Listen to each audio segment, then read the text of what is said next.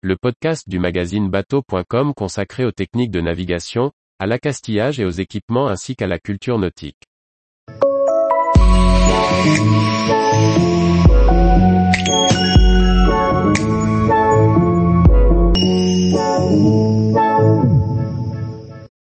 Dronvor, un drone conçu pour filmer les voiliers. Par François-Xavier Ricardou. Comment rapporter des images de navigation quand on est en solo sur son bateau? Le drone Dronvor propose une solution pour paramétrer un vol, filmer et revenir à bord sans que le marin ne s'en préoccupe. Une révolution pour les images aériennes en mer. La société française Inanix est partie d'un constat. Il est difficile d'avoir des images des voiliers pendant les courses au large. Même si les coureurs utilisent des drones, leur pilotage et leur récupération sont toujours très délicats. Fort de ce constat, cette société spécialisée dans les drones spécifiques, armée, gendarmerie, agriculture, a mis au point un modèle de drone flottant. Avec lui le coureur se débarrasse de nombreuses contraintes. Ce drone possède trois modes, manuel, il reste piloté par le marin. Semi-manuel, le drone reconnaît le bateau en tant que cible à ne pas toucher, mais reste maniable et ne suit pas un programme de vol précis, et automatique qui nous semble le mode le plus performant pour la navigation. Dans le mode automatique, avant le décollage, l'utilisateur planifie une mission.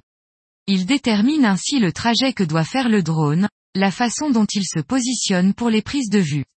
Cette mission, se calibre depuis un smartphone. Le logiciel possède quelques figures en mémoire et le pilote du drone n'a qu'à les enchaîner les unes après les autres. Une fois la mission définie, il peut ranger le smartphone et ne va plus l'utiliser. Pour démarrer, le coureur, ou plaisancier, n'aura qu'à jeter son drone vers le ciel. Celui-ci enregistre qu'il doit voler et démarre alors le vol en fonction de la mission enregistrée. Ainsi le coureur peut effectuer une manœuvre comme un empannage ou un virement, changer de voile ou de cap le drone se positionne toujours par rapport au bateau et effectue la mission. Pour la récupération, un filet, genre filet à papillon, avec une cible doit être installé dans le balcon arrière.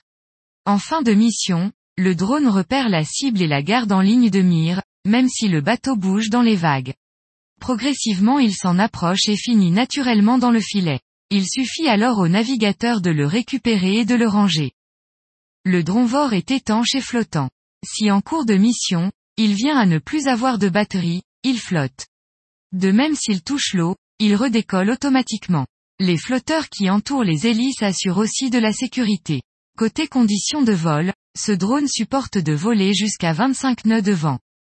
Encore en cours de développement, le Dronvor devrait être prochainement disponible. Toute l'équipe de Inanix travaille avec des skippers comme Louis Burton en IMOCA.